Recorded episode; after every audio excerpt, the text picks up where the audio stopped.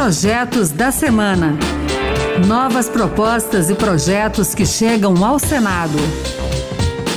Olá, está no ar o Projetos da Semana. Eu sou Pedro Henrique Costa e a partir de agora você vai conhecer as principais propostas apresentadas no Senado Federal nesses últimos dias. No programa de hoje, a gente vai falar de loteria, de passaporte de vacina e muito mais. Fique com a gente. Você costuma jogar na loteria? Fazer uma fezinha de vez em quando? Pois é, agora pode ser que você tenha mais uma opção de tentar a sorte. É porque chegou ao Senado um projeto aprovado na Câmara dos Deputados que cria a Loteria da Saúde e do Turismo. Enquanto estiver vigente a emergência em saúde pública decretada pelo Ministério da Saúde por causa da pandemia, os recursos da Loteria da Saúde deverão ser usados exclusivamente em ações de prevenção, contenção e combate aos efeitos da Covid por meio do Fundo Nacional de Saúde, que também ficará com os prêmios não resgatados. No caso da Loteria do Turismo, a renda líquida e os prêmios não resgatados ficarão com o Fundo Geral do Turismo. O dinheiro deverá ser usado exclusivamente para concessão de operações de crédito ao setor de turismo, a fim de amenizar os impactos econômicos causados pelas restrições impostas, com o objetivo de conter a disseminação da Covid-19. O Ministério da Economia ficará responsável por coordenar a forma e a execução dos concursos pela Caixa Econômica Federal. Esse projeto agora será analisado pelos senadores que também já podem se debruçar sobre outra proposta apresentada nessa semana pela senadora Elisiane Gama, do Cidadania do Maranhão. Esse projeto garante que menores de idade que perderam seus pais ou responsáveis por conta da Covid-19 tenham acesso a um auxílio assistencial custeado pelo Fundo de Amparo às Crianças Órfãs pela Covid-19, o FACOVID. Pelo texto, será destinado 1% da arrecadação das loterias e outras fontes específicas e que, segundo a senadora, poderia gerar um montante de 150 milhões de reais por ano. E para fechar esse bloco sobre loterias, tem mais um projeto apresentado pelo senador Everton, que é do PDT do Maranhão. Mas a ideia de Everton é que o bilhete da aposta contenha dados de quem realizou o jogo o senador está propondo que o número do CPF da pessoa que apostou seja incluído na base de dados da Caixa Econômica. O objetivo é que o ganhador não precise mais apresentar o bilhete para retirar o prêmio. Ele será identificado pelo cadastro do CPF. Recentemente, a Mega Sena da Virada, aquela que acontece no fim do ano, pagou cerca de 320 milhões de reais. Duas apostas acertaram, mas apenas um ganhador retirou a bolada. A outra metade do dinheiro não foi resgatada, porque a pessoa que fez o jogo não apresentou o comprovante. Para o senador Everton, Caso aprovado, o projeto dele pode evitar que pessoas deixem de receber o prêmio caso percam o bilhete, por exemplo, pois elas seriam localizadas pela Caixa Econômica por meio do CPF. Vamos falar agora de quem paga aluguel? Tem dois projetos essa semana que tratam das regras de reajuste no preço dos imóveis de locação. Um deles altera a lei do inquilinato para prever que, em caso de pandemia ou catástrofe que atinja determinada localidade, o locatário possa recorrer à justiça para o recálculo do valor do aluguel. A ideia é que em momentos de impacto na economia e perda de renda, como é o caso agora da Covid, por exemplo, os preços dos imóveis alugados possam ser revistos enquanto durar a calamidade. O autor da proposta é o senador Carlos Viana, do PSD de Minas Gerais.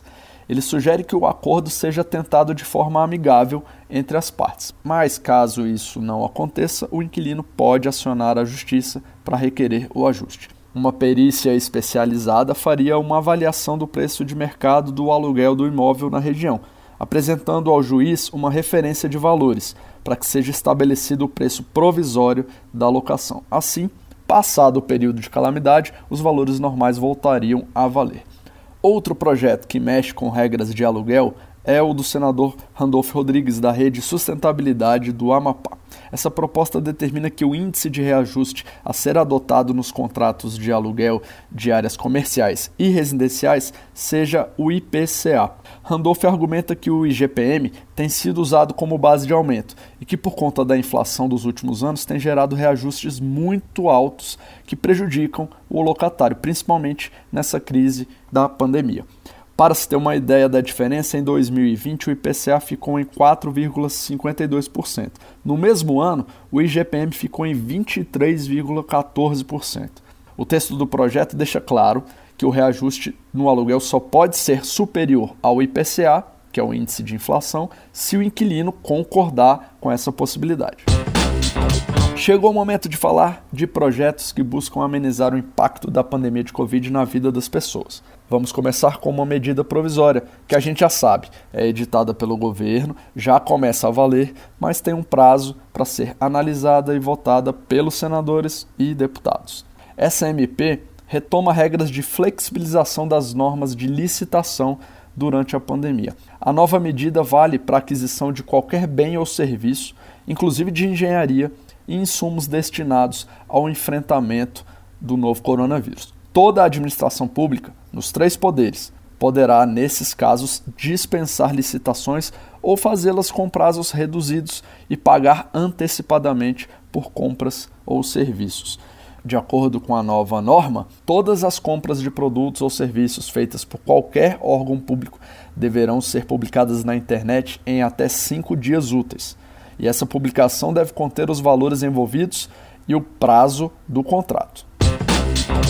Esse projeto que a gente traz agora foi aprovado nessa semana com alterações pelos deputados, por isso, ele vai voltar ao Senado para ser analisado novamente. A proposta torna permanente o Programa Nacional de Apoio às Microempresas e Empresas de Pequeno Porte, o PRONAMP, que foi criado para socorrer o setor durante a pandemia de Covid-19 cerca de 9 milhões de micro e pequenas empresas no país são responsáveis por 55% dos empregos formais.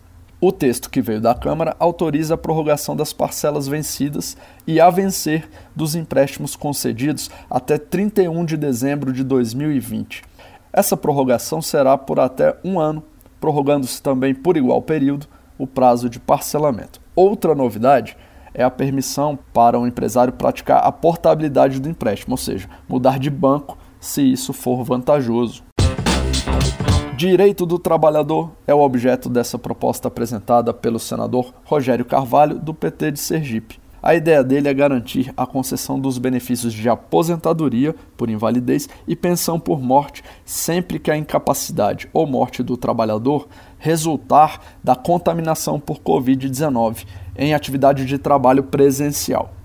O texto inclui a contaminação por Covid-19 no rol de doenças que já são consideradas para o pagamento desses benefícios, como AIDS e tuberculose. Os brasileiros poderão ter um novo documento, é o passaporte digital de imunização. Ele substituiria o cartão de vacinação convencional que a gente já conhece. A proposta do senador Carlos Portinho, do PL do Rio de Janeiro, é implementar um documento mais moderno e também que traga informações sobre a vacinação contra a Covid, para que as pessoas possam transitar pelo país e também viajar ao exterior. Segundo o senador Portinho, o processo de vacinação está avançando no país e, embora a pandemia ainda requeira cuidado, já é possível ir retomando a vida normal com deslocamentos e viagens, desde que comprovada a imunização. Na mesma linha de modernização do acesso a dados, a senadora Soraya Tronic, do PSL de Mato Grosso do Sul, quer alterar a lei de proteção de dados pessoais isso para garantir a portabilidade de dados de saúde dos pacientes no Brasil.